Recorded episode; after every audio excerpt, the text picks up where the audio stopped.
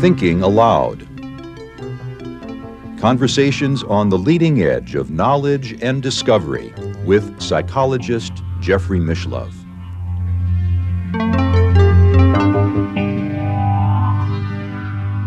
Hello and welcome. I'm Jeffrey Mishlove. Our topic today is living in the Bardo worlds or life in the afterlife.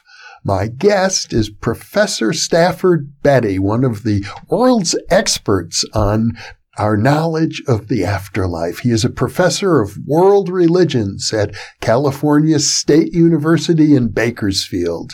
He is the author of many books, including Heaven and Hell Unveiled. The Afterlife Unveiled. When did you ever become less by dying? He's written several novels, including The Imprisoned Splendor, and today we'll focus on his novel, The Afterlife Therapist. And he's also written a book of philosophy called Vadiraj's Refutation of Shankara's Non-Dualism. Stafford is based in Bakersfield, California, and now I'll switch over to the internet video. Welcome, Stafford. It's a real pleasure to be with you once again. Good to be here too. This is the sixth time we've uh, done one of these little interviews, and they've all been uh, delightful. I think they've turned out well, and it's just good to be here one more time. Well, fiction, but based on fact, because as I recall, five years ago, or even over five years ago, you uh, and I did an, a video together on the spiritualist vision of the afterlife. And what you've done now is you, you've taken your knowledge of the spiritualist literature and converted it into a work of fiction. That's right. Actually, I did it for the first time way back in 2011, 10 years ago. That was my first fiction my first novel based on my research. And this is a more mature uh, and uh, more daring version of the same.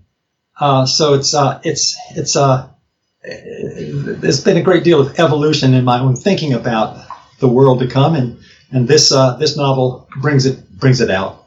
And I guess it's also useful to mention for the benefit of our viewers that other novelists uh, have also attempted to base their depictions of the afterlife on uh, the accounts that seem to come through from deceased spirits, from discarnate entities uh, in the spiritualist literature.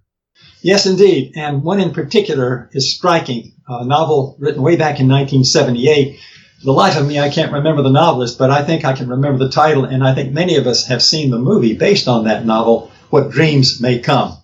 Um, that uh, was a novel and a film that were had uh, based on a great deal of the research that I had done early on in my in in my career. Uh, I, it, the novel even has um, a glossary at the back, and uh, it explains, it identifies some of the books that uh, the novelist used to to depict his vision, to come up with his vision. And it's all the right sources that were available at that time. This guy had really done his homework, and uh, it is the only novel that I am aware of that has encompassed all the research that I've done for the two novels that I've written. There may be others, I just don't know. I haven't discovered them yet, if they're out there. But I know that there will be many to come. I think that novelist is it Matheson or Mathiasson? It is Richard Matheson, exactly. Thank you. So that's that's an important work, but now you're really a professional scholar of this literature. Yeah, that's right. So I can claim credentials that he did not have. He had much better credentials as a novelist and as a fiction writer than I have, though. So it makes us even, uh, perhaps. There are different versions, though, of the afterlife in different cultures. There's the Egyptian Book of the Dead. There's the Tibetan Book of the Dead. There's the Western spiritualist literature. Uh, how do you sort through it all?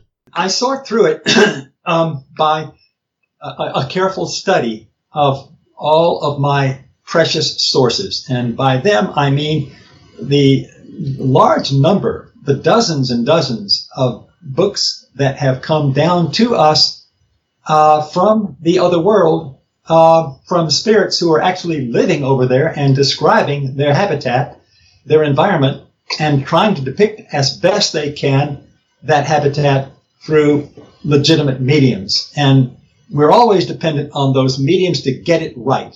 And if we do enough research, we have a sense, at least I have a sense, that there's enough commonality uh, between the sources to give me the impression that they really are talking about a real place that they uh, that they inhabit together. I know, for example, the uh, wonderful movie made in Brazil, Nosso Lar, attempts to describe the afterlife in terms that are, would be very familiar to anybody living in a large uh, Western city. It had uh, transportation, it had habitats, houses. People uh, got together uh, socially like they seemed to do on the physical plane. The differences seemed uh, real, but at the same time, not huge. They seemed slight. I agree, and I'm indebted uh, to uh, that. Actually, I don't know that it's a novel or if it's a kind of a, a biography. It's hard to say. Uh, uh, and I am indebted to that book. I hadn't discovered it before I wrote my first novel. Uh, I think I discovered it around 2012 or 2013, and I was just bowled over by the similarities in our worldviews. It was clear that we were describing the same kind of habitat. Uh, it was thrilling for me to read that uh, and to have such a reputable authority uh, behind me uh, to support uh, me in my vision. I quite agree. That's that's a wonderful book uh, and and an interesting film that's based on it. I think it's called The Astral World or something to that effect.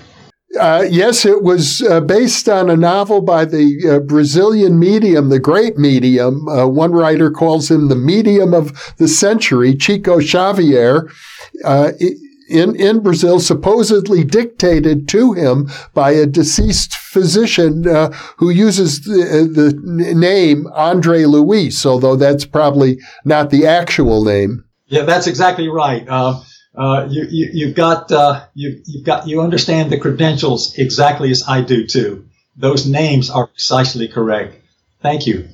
So uh, let's talk about your novel, The Afterlife Therapist. It's very interesting that your protagonist is a therapist because uh, even here on the physical plane, therapists deal with uh, matters of the soul.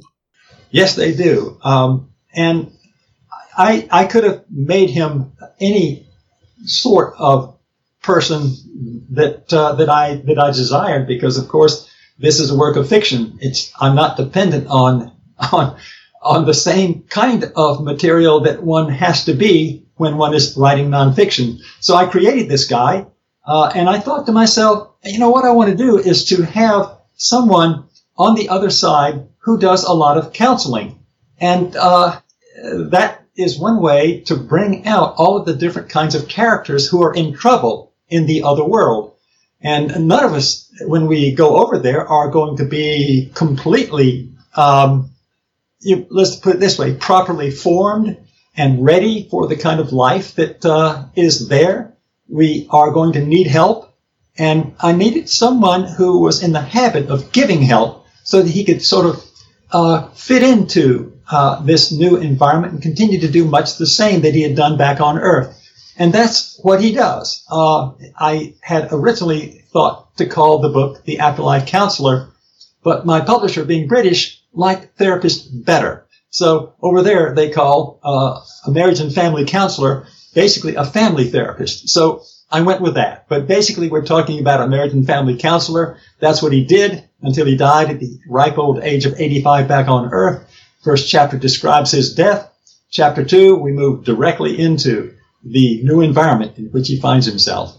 Well, it, in the beginning, it's very interesting. He ends up in a hospice situation, like like a hospital for recovering dead people, and uh, he's he's in a bed next to a, a man who doesn't believe he's dead, who thinks he's still alive. We read about this in all of these accounts coming from the other world. Um, even some who you would think would recognize that they had died didn't necessarily come to that conclusion within the first minutes or even the first hours or even the first days of their uh, of their recovery after their death.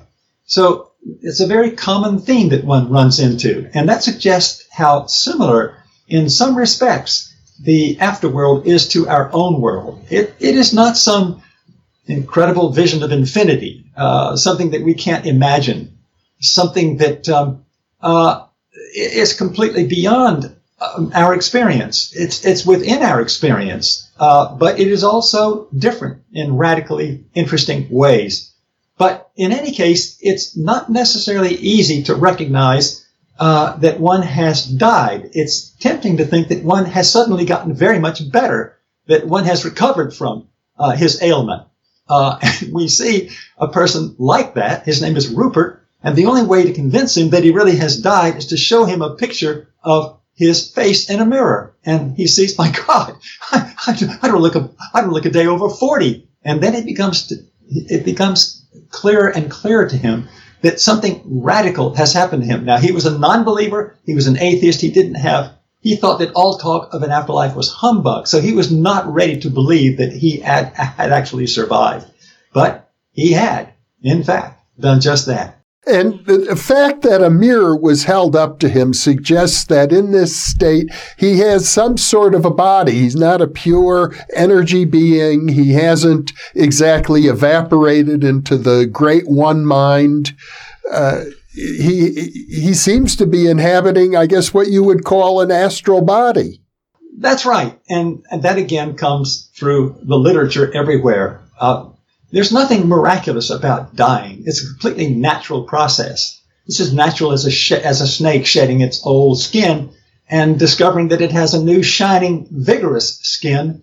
Uh, and that's what happens when we die. The, uh, the ethereal body that uh, is underneath us right now simply becomes the outermost body when we do this very natural thing that we call dying.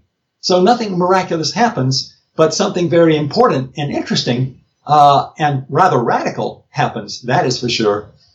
And and this other body uh, takes on uh, a more youthful appearance in your novel.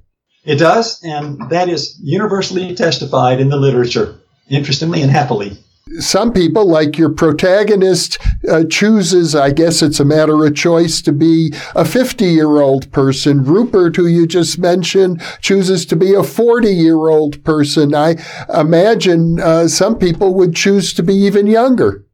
Uh, younger or older. And I think that, and this is, this was my thinking, is that Rupert had done no preparation whatsoever for uh, surviving bodily death. Whereas, uh, our protagonist, Aiden, uh, had read the literature, some of the literature that I have read. I, I, make him a little bit like me in that respect. And so he was very confident that he would, uh, that he would survive death. Uh, and he, uh, being, living to 85 and being a mentor as an older person, mainly for younger people throughout his life, enjoyed the idea of looking more middle aged. And so he chose that, uh, that appearance. And that is very much within our capacity to do. We can we can turn our bodies into almost any shape that we want to eventually after we've been over there long enough and and and, and learn how to do that. But before that happens, you're going to kind of naturally um, just sort of descend into uh, the kind of body that uh, your subconscious would enjoy or or think was appropriate for you, ideally. So after Aiden uh, leaves the hospice, he uh, a number of things happen. He develops mentors, he learns how to fly, and he has to choose some sort of activity, a career for himself, even though in, in the afterlife, careers are not based, I, I don't think careers are based on money at that point. No, they're not. Uh, I'm going to um, uh, read, um, uh, it'll take about two minutes to get through the description of the very thing that you just brought up, namely occupations and how you go about finding an occupation. Um, this uh, is from the orientation class that Aiden and couple of hundred other souls who had died about the same time that he did um, participated in. And I'm going to go ahead and read this. Uh, and this comes from one of the senior uh, teachers, uh, um, basically uh, in, in, an orientation class for these new souls who've just come over. These souls have been dead approximately between two and six weeks. So their first orientation class, here it is. Every day we face new challenges, and there is much joy in helping ourselves and our clients face them well. But all is not work. Leisure abounds, but it takes an army of souls to organize the games and parties and concerts and sports we enjoy.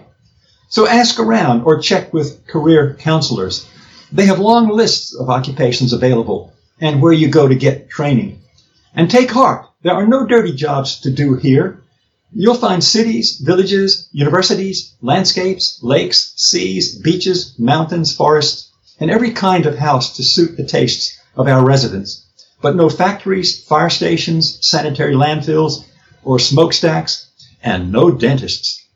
Our afterworld is not some fantastic vision of infinity where souls are locked in poses of permanent rapture gazing at the face of God, and no one floats on a cloud while playing a harp. It's a world of intense activity interspersed with quiet sitting in solitude, meditation, and for those who few who want it, worship. This sounds pretty good, right? But here's the hard part. You don't get paid for your work. You're unsalaried. If you don't find joy in unpaid service, you won't find happiness here. Many of you were used to getting ahead by getting rich, and you'll have to adjust. If you don't, our sector will not be a congenial place we'll have to make other arrangements. So uh, there are other references to the various occupations available, but this is one of the places to start. Well, when you refer to the idea of our sector, you're creating a, a specific location. And I think it's fair to say that your protagonist, Aiden, who uh, lived a relatively good life as a family therapist, didn't have to pass through what you describe and others have described as, as the shadow world. That's right. He's a good soul. He's not perfect. And the novel makes it clear towards the middle, after he's done a great deal of counseling, that he needs counseling himself. Uh, so he passed quite happily and congenially into a pleasant world, the world that uh, is described in the early pages of the book. Uh, but he, one of his callings is to descend into the world of the shadows and try to help those who are caught up in their various earth addictions. Usually that's what lands a person into one of these shadowy worlds, uh, out of those addictions. It's not easy work and uh, it's often frustrating. And many of the souls simply reject the efforts of these so-called, I call them missionary spirits. Um, to help them free themselves from an environment that they think they enjoy. They don't really enjoy it, but they fear the light even more because the light stings them. They hated anything to do with religion or God or spirituality in earth life. Why should they suddenly discover, oh, it's nice. Now uh, I'm, I'm ready to move on into the light. It's not that way. We come into the world with our personalities and our um, our affiliations intact, for better or for worse. And for Aiden, it was good because he, as you say, was a basically good soul who did a lot of good work on earth. And so he's, he's prepared to do even more beneficial work in the afterworld, and that is required to make progress. It's not a place where one just goes and, and sits back and, uh, and, and, and, enjoys uh, a free pass. It, one is given occupations to encourage further spiritual growth. And by the time we get to the end of the novel, which I will read the last page of eventually, if there's time, he's ready to move on into a higher world.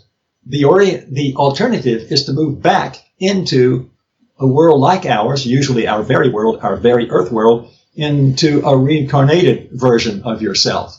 So there are those two options. You can move ahead or you move back or you can sit where you are for a long time, but at some point you're going to get you're going to get weary of life in the, on the astral plane. You're going to want more variety, and that means moving ahead or moving back.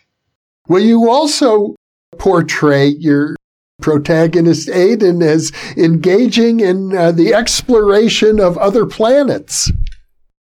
That's the most um, daring of the chapters. Uh, I, I thought long and hard about writing a chapter like that. It's only one of, I think, 29 chapters altogether. Uh, and it's an exciting chapter. And it, in a way, is the most exciting chapter in the book because it's rather, it's adventurous. It's, it's, it's, it's an incredible adventure as I see it. And, and the reason that I dared to write a chapter like that is that there are references in some of our sources to uh, uh, other planets like ours, uh, where there are similar struggles. Uh, there are references occasionally to uh, beings from these other worlds who are inhabiting uh, our astral space. and, and there are just too many suggestions from this literature for me to bypass it. The other thing that have always has always made me wonder is where do our afterworlds come from? We know how uh, our Earth uh, evolved. We know how old the physical uh, universe is, 13.8 billion years. We know that our own Earth is about 4.5 billion years old. You know, what about those Neanderthalers? Did they have an afterlife? What about more primitive uh, life forms? Um, did they have an afterlife? Uh, did uh, proto-humans who lived, say, 200,000 years ago, did they go into an astral space? I don't see any indication that they did. It strikes me that one has to be uh, more evolved, more like us, to even be interested in a kind of afterworld. Uh, and so um, that's a kind of an assumption. So what I do is have um, Aiden be one of 48 persons. He is selected as the counselor for this mission to go to one of these primitive planets and create for a planet that is finally evolved enough to enjoy an afterworld uh, and help them make that world. Um, just as we hope and we assume, and this is my assumption, that our afterworld was created, it didn't evolve like our physical Earth did it somehow was created by some other source. And my guess is that it was created by higher beings who came down to help us into something that we're more deserving of, an afterworld, a continuation of this life so that we can grow further. This may be all wrong, Jeff, but um, it's something that I'm willing to uh, tantalize the reader with. It certainly was tantalizing to me to even, even think about this. Well, I know that Emanuel Swedenborg, who wrote over 200 years ago some of the most detailed descriptions of the afterlife, also talked about his visits to other planets and his communication with beings on, on other planets. And I, I presume you found other sources in the spiritualist literature who, who do much the same. Exactly right. Nothing as filled out, though, as Swedenborg. Just brief references, and uh, I had very little help uh, uh, in in writing this chapter. Uh, it's the most experimental uh, and the least trustworthy. I wouldn't want anybody who read this novel to think that I had this one right. I think most of the other chapters I do. I'm pretty firmly convinced that uh, I'm onto uh, a reality rather like what we're going to be moving into in a few short years, Jeff. But uh, that particular chapter, uh, we have a lot of fun in it, but it, it may not be it may not be uh, uh, realistic. Well, one of your premises seems to be that the the afterlife that Aiden experiences, which, if I recall correctly, toward the end of the book, you you describe it as a purgatory, uh, even though it's quite pleasant. Uh, that that realm with all of its different sectors and religions and, and buildings and occupations was really created by the inhabitants themselves. Right, and and I think that uh, that Catholics have it a heck of a lot more right than Protestants because I think that that the world that we move into, which I'm calling the astral world, has a lot of purgatorial um, experiences connected to it. It's not an easy place. It's a joyous place, but it is a place where we are expected to work in order to grow. And if we don't work, if we don't become servants to each other and to others, we're not going to grow. And of course, working is always somewhat purgatorial. Um, so I don't call it purgatory because that has that calls up visions of all kinds of uh, negativity uh, and and harsh treatment and even fire. So uh, it's not purgatory in that sense at all, but it does have purgatorial aspects to it. So you're quite right that um, I had uh, something a little bit like a kind of more genial version of purgatory in the back of my mind because I think that's what the spiritualist literature makes pretty clear. Um, they don't necessarily use that word, but it's pretty clear that this is not some lotus eating paradise.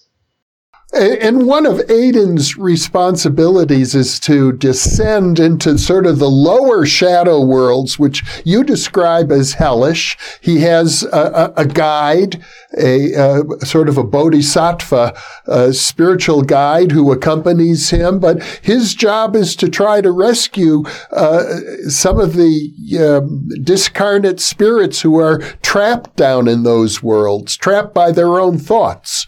That's right, by their own addictions, uh, by their own. Uh, they, they, would rather be ghosts without physical bodies, living in a physical environment in a very unnatural state.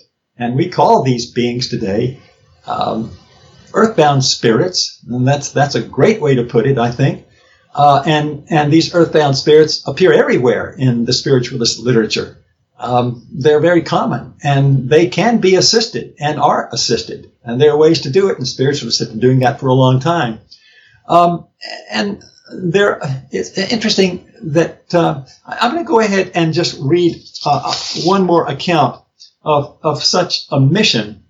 This is about Carla. Carla teaches a class of souls uh, wanting to help earthbound spirits break free of their self-made prison and enter the astral world. And, and uh, Aiden is one of her students. And she has an interesting background, and you'll see why I am reading this. At the first meeting with her class, Carla wore flaming red orange hair and varied the color with each subsequent class meeting in a manner that is this, that fit the subject of the day. On Earth, she had a practice in New York and committed suicide, a fateful decision that led to years in the shadows the story of what she went through in that purgatory and how she freed herself was an inspiration in itself, and Aiden and the rest of the class were eager to hear more, to hear more. And she says, I was healthy, prosperous, and good looking for a woman of 58. But when I lost my husband to a 30 something bitch, sorry, I still get a little emotional when I think about it, I couldn't function. It was strange. I had no trouble talking to myself as if I were a client but nothing I said worked. I fell into a terrible depression. I tried every antidepressant on the market, and they worked for a day or two, at most a week, then fizzled. I even considered a lobotomy. Anyway, I didn't need drugs. I needed a healer, a spiritual healer. But at the time, I didn't believe in such things. If I had, maybe I'd still be practicing on earth today at the age of 75. Instead, I went for the pills and slipped out of my body into a purgatory like the one I'm preparing for you to enter. I became an aimless, roving, earthbound soul. I was locked into a misery, a boredom, a loneliness I could not have imagined. But I was not alone, never alone. Always there was help, and finally I allowed myself to be helped. Her name was Cecile, and today she dwells high above our world. Where would I be today without Cecile's help? She was my savior. So there we have it, earthbound souls. Uh, that's one of the great missions, uh, one of the occupations of souls in the astral world. Um, that's one of the ways that you serve, that you help others. Um, it's a common mission. It's described in many, many uh, books about this, about our subject. In, in other words, they hang around the earth. They're mostly invisible. They're not really able to uh, enjoy the physical sensations and pleasures of uh, being in a body, but they're not ready to move into the astral world either. Not at all, because the astral world requires uh, work of them that they're not prepared to do. It also is a place where they would find themselves living in uncongenial circumstances among souls who were far advanced over them. they would they would be uh, they would be in a, an environment that felt alien to them. They prefer their very diminished form of living, and to live in a world in a physical world without a physical body is well it's it's it's not a it's not a full life. What they do typically, this is described. This very example is described in a number of places. Is if they're if they die uh, practicing alcoholism, uh, they will find themselves attracted to bars where they will latch onto or as much as possible attach themselves to the bodies of heavy drinkers and drink through them unseen, unguessed at. But there they are, sort of enjoying the fumes. Can't drink the substance, but they can enjoy the fumes or the presence of the bar, uh, the, the, bar environment, uh, latching themselves onto a particular drunk. Uh, and, and encouraging that person to drink even more than he would have perhaps if he had been inclined to leave the bar earlier. So they work a great deal of mischief, even though they're not demonic but they uh, the, the, the impact that they have on souls can be rather demonic, even without their intending to be. Now, and you also describe uh, King Henry. I think you're referring to Henry VIII, uh, who who was uh, living not in uh, the earth plane. I don't think he was living in in his own kingdom, uh, and I as I assume a kingdom of his own imagination. Exactly so. Uh, and, and he had a number, a couple of thousand people who lived under him, um, who uh, thought that, that they uh, were enjoying themselves and did perhaps the best they could living in these in this shadow city. It's a whole city that he has imagined for himself. He's been there for 500 years. And one of the great, uh, um, let's put it this way, challenges that uh, is served up to Aiden by his mentor is to see what he could do to help this this man who's not all bad, who did terrible things in life, um, and and has simply refused to move ahead. Uh, has done the best he could to make in his rather uh, twilight world uh, as happy a place as he possibly could imagine. And he has followers, several thousands followers who who serve him. And so I have Aiden descend into that strange, shadowy, ghost-like world uh, and try to help this man out of uh, his deception, his self-deception. And he fails absolutely, as many other counselors before him down through the centuries have done as well. But since Aiden is our hero, in the end, he actually succeeds in bringing Henry out. And Henry, as a very humble soul, uh, introduces himself into the world of light, is helped along, and realizes uh, a newer, better, higher, more joyous way of life. Uh, something that he had uh, basically rejected for 500 years. Well, even in this world of light, as as you've described it, there are conflicts that occur amongst the uh, various people. Aiden meets his his ex-wife. He meets other people, uh, a therapy client who had fallen in love with him, uh, other people from his earthly existence who have died, and he also encounters a, a, another counselor there who is jealous of him and his success. He is, uh, and and that you bring out something important. This is not a world where everyone uh, is is wise or good. Um, this is a world where people who are rather ordinary, uh, but not uh, uh, not darkened evil souls, but just ordinary people go. You don't have to be a Christian to go into this place, but you don't necessarily. You don't, as a matter of fact. Uh, rise immediately upon dying into a happier, more heavenly sphere because you are a Christian. It's a place where we all tend to end up. Uh, and so there are, everybody over there is imperfect.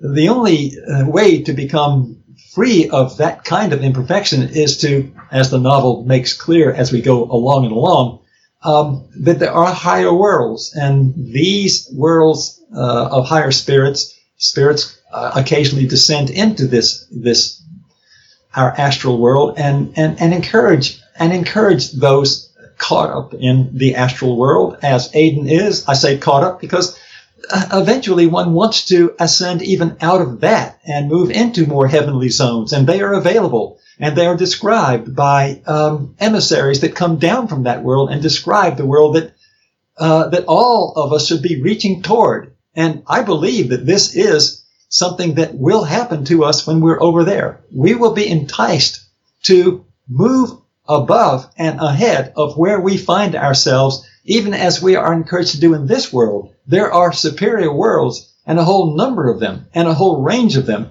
And uh, who knows how far we can uh, evolve and how empowered we can become as we evolve and how much more joyous we can become as we evolve and how much more capable of feeling more intensely every kind of emotion uh, than we feel at this point.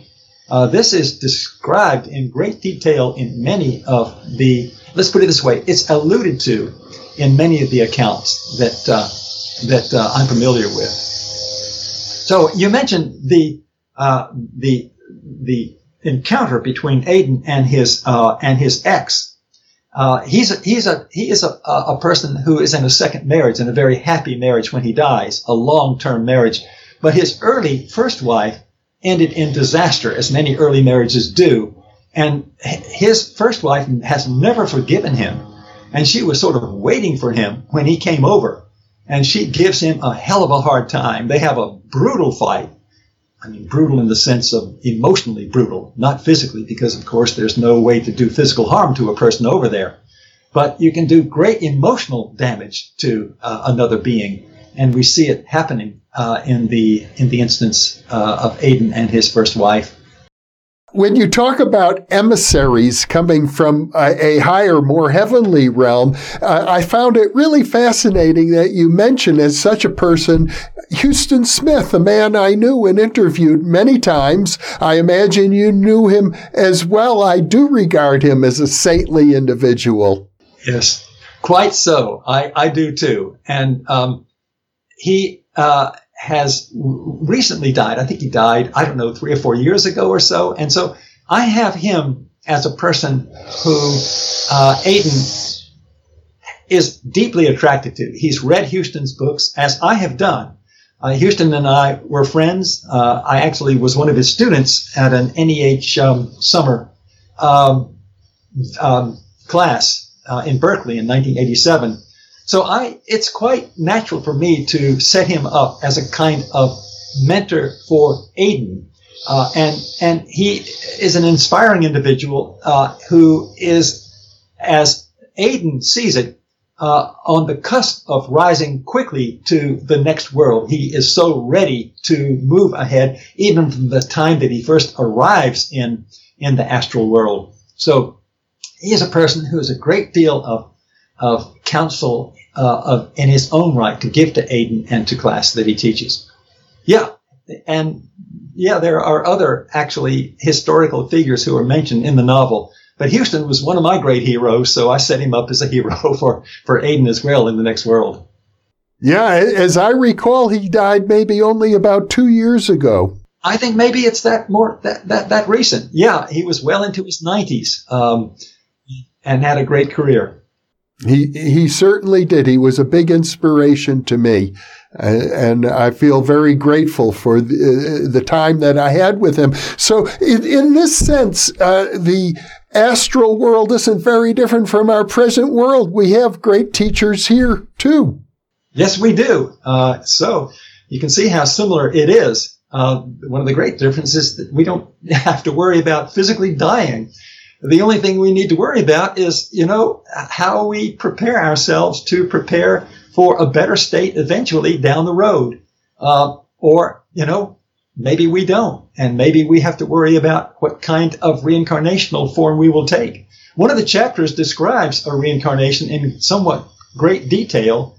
A couple of uh, little girls who were both um, in training to become Kathakali dancers in South India have died relatively at the same time. One of them had connections to the uh, father who is married to a woman who is uh, eager to have a child, and the other has no connection to that particular uh, family, but she's farther along in her training, and she's been in the astral a little bit longer. So she has, you might say, uh, a, right to prefer the, uh, the the family, the the incarnation in this particular woman's womb. And so there's this disagreement between the two. They want the same mother. Uh, and so the chapter deals with that kind of conflict because this is a world where there is plenty of conflict. One of them having to do with who gets the parent that is most desired if there are two who want it, or maybe even more than two. I don't know if you've ever wondered about that. I certainly have. Uh, and so we wondered together in that particular chapter. And I describe it uh, by the end of the chapter uh, exactly what happens when uh, an, an astral being goes into the physical. I don't know that I've got this right, but something like that has to happen. And you also describe this scene and, and a few other scenes as as like trials where there's a jury and people are arguing their points of view, and ultimately uh, it's decided by uh, independent observers. Yeah, that's right. Um, our, our, our hero, Aiden himself, uh, is the victim of a senior uh, counselor's or therapist's uh, envy. And um, he basically is envied because he was the counselor chosen to go on this mission to this other world. And the senior counselor thought that he deserved it uh, and was outraged because it went to this young whippersnapper um, who simply won the contest in, in fair and square, but he became the point of a great deal of envy. Uh, basically, uh, the senior counselor uh, brings him to trial in ways I don't really need to go into any detail at this point, but one of the longest chapters describes that trial and how poor Aiden loses it and what he suffers as a result of that loss. Poor Aiden basically uh, is victimized by an envious senior counselor uh, who wants to put him on trial because he's basically too full of himself, uh, too arrogant, and that's the claim, uh, and, and, needs to to be silenced. And he's put on trial, and there are these three uh, wise, more senior beings um, who are not prejudiced in any way, who listen to both sides and and basically the this the the solution that is arrived at is a compromise. And Aiden is is is not basically sacked. What he is given is um, a punishment. It is a punishment. He's not allowed to practice uh, his therapy for a year uh, at his own level. He can descend into the Shadowlands and do as much help there as he cares to, but he can't practice counseling in his own domain in the astral world. So he decides to go into um, uh, Grimvale. Uh, he had a connection with a client whose name is Penny. Um, she is a, a, very dear person, and she was not ready to uh, stay in the realm of light. And she actually chose to go back into a realm where she felt more comfortable, a relatively high uh, level of the of Shadowlands called Grimvale. I'm just going to read to you very briefly uh, a description of Grimvale because it is a good description of the way the uh, astral world, uh, or let's put it this way, the Shadowlands looks not to someone who is a very evil person, but to ordinary schmucks. Listen to this. Penny's a little city of about 57,000 souls in the upper shadows consisted of houses built along dusty, unpaved streets laid out in grid fashion. The houses, with their unpainted clapboard exteriors looked old and run down. Lawns were splotchy and weedy, and shrubs were untrimmed and parched. Eleven parks broke the monotony of the cityscape. An unusual feature of the parks was an extraordinary abundance of wooden benches laid out along hard earth paths that ran helter-skelter across the grounds. These benches were filled with residents at all hours except when there was a citywide competition of some kind. There were trees, but they looked unloved with patches of green alternating with dead, broken limbs hanging down. A perpetual mist, neither chilly nor warm, hung over the town. It lifted for a while uh, when a Titsang or some other saint from one of the upper worlds passed through on a mission. The center of the town, indeed, uh, included several dilapidated soccer fields and a church with a steeple, the only notable structure it could boast of. Dogs and cats uh, prowled freely, and a few horses clopped along carrying riders. There were almost no children. It seemed fitting that the city's name was Grimvale.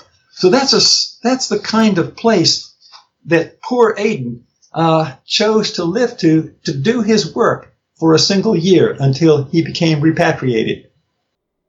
Now, you also mentioned Titsang, and uh, I realize that Titsang is actually uh, viewed as a, a, god amongst the Chinese or a bodhisattva with a very particular iconography that you uh, followed in, in your description, and Titsang becomes a, a mentor to Aiden. He does. Uh, Titsang is a Buddhist monk, uh, and his whole mission uh, in uh, in life over there in the astral is to spend it in the various deep hellish zones, in the deepest parts of the Shadowland, to bring, uh, as let's put it this way, to bring solace to souls who are suffering intensely in these dark realms, uh, and and and that is that is that come that has an iconography and a history deep into Buddhism.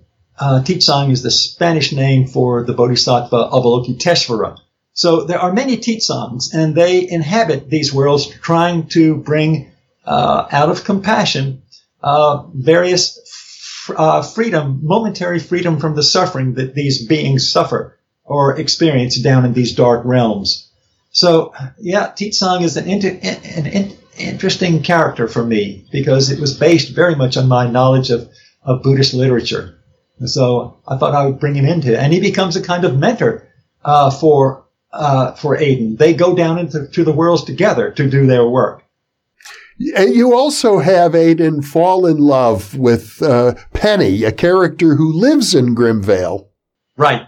She is. She there's she's an interesting character, and it's it's it's there's a long chapter about what brought her into the depths where she landed. She was a person who made serious mistakes uh, back on Earth, and she is counseled by by Aiden, uh, and they eventually become close after he uh, is forced to go into the astral world to do continual work. She re- he remembers that she actually chose to be there.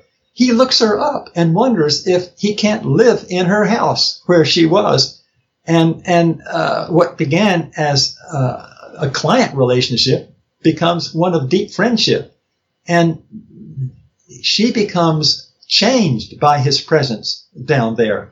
He gives her a sense of what she can achieve where she is, uh, and she begins to grow out of her her darkness, uh, and she becomes an extraordinarily lovable person in the process. Uh, and he, at the end of the book, uh, he is forced to choose between going with her into a reincarnation back on Earth and moving ahead into a higher realm, into one of the true heavens. And uh, at the very end of the novel, we see how they part, lovingly part, and wonder if they will ever emerge in the distant eternity, ever contact each other in the distant eternities that lie ahead for both of them. So, yeah, Penny is quite a character. She becomes one of the main characters towards the end of the story. Well, the overall sense that I have from your novel is that every soul, no matter how fallen and how destitute and how miserable or how elevated, uh, there there's room for and for progress and the possibility of progress, and that is ultimately what I suppose the afterlife is about. And one might say this physical world as well. It is, and that's my vision of it. And and I hope I've got this right. And certainly the saints of all the religions uh, encourage this worldview, and I subscribe to it. That that the sufferings that we go through in this world are well intended. It's supposed to be part of the experience of growth because without challenges, without profound challenges, we will not grow. Um, and so that's the way I see um, all of my personal uh, failures and personal crosses that I've had to bear.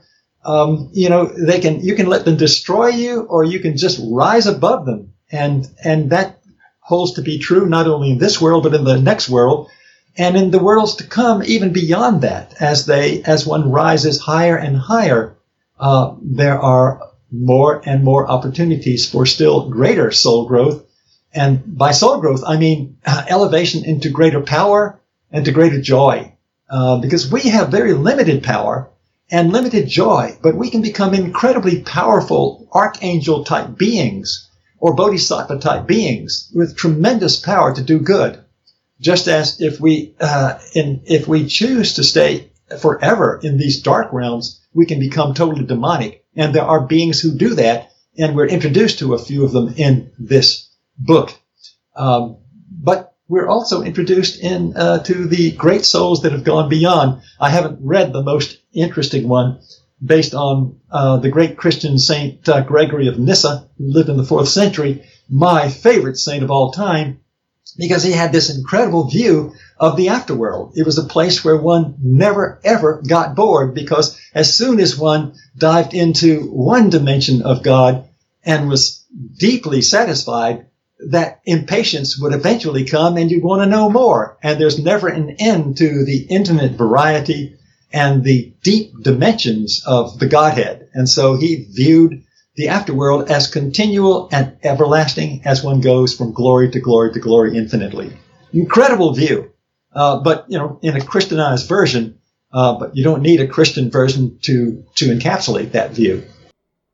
Would you like to read a passage from that uh, section before we close? I'd love to do that. Let's see if I can and find. Here it is. Right.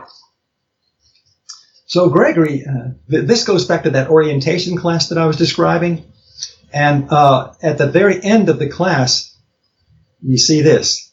Stephen, one of the teachers, has invited this remarkable saint from this higher world to come down and just to give the class a taste of what's up there. As eyes turned to Gregory, a strange peace settled over the class. A few felt as if they were known and loved, and they were amazed Aiden was one of these. The feeling of an inner greatness surged within him and left him in a temporary rapture. It was as if the confines of his infinite, of his finite soul withered away and a ray of divinity shocked him into a completely new awareness of who he was. A voice speaking English came forth from the glowing oval that housed Gregory. I have risen over the centuries from glory to glory. You can too. Many souls are content to languish where they are. They're satisfied with what they take to be heaven and they stall. They refuse to live the life of love that leads to the good and the beautiful. I have come a long way, but longer way lies ahead. Those who take it will never reach the end, for the end is infinite. The ecstasy that we aspire to and achieve at one level gives way to a desire for something pure at the next. We are pilgrims on an infinite march. Such is the greatness of the source never ending bliss, never a final rest, always more as we merge more deeply into the heart mind of the Creator. End quote. The voice coming out of the oval's radiant core paused, then continued. I was once like you. I have not forgotten.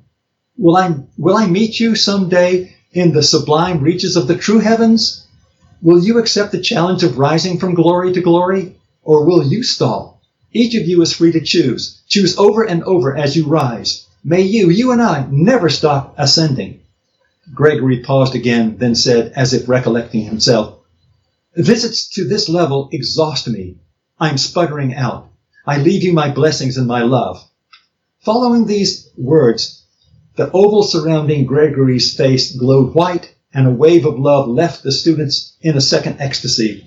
Then the white gave way to gold, and the oval faded away.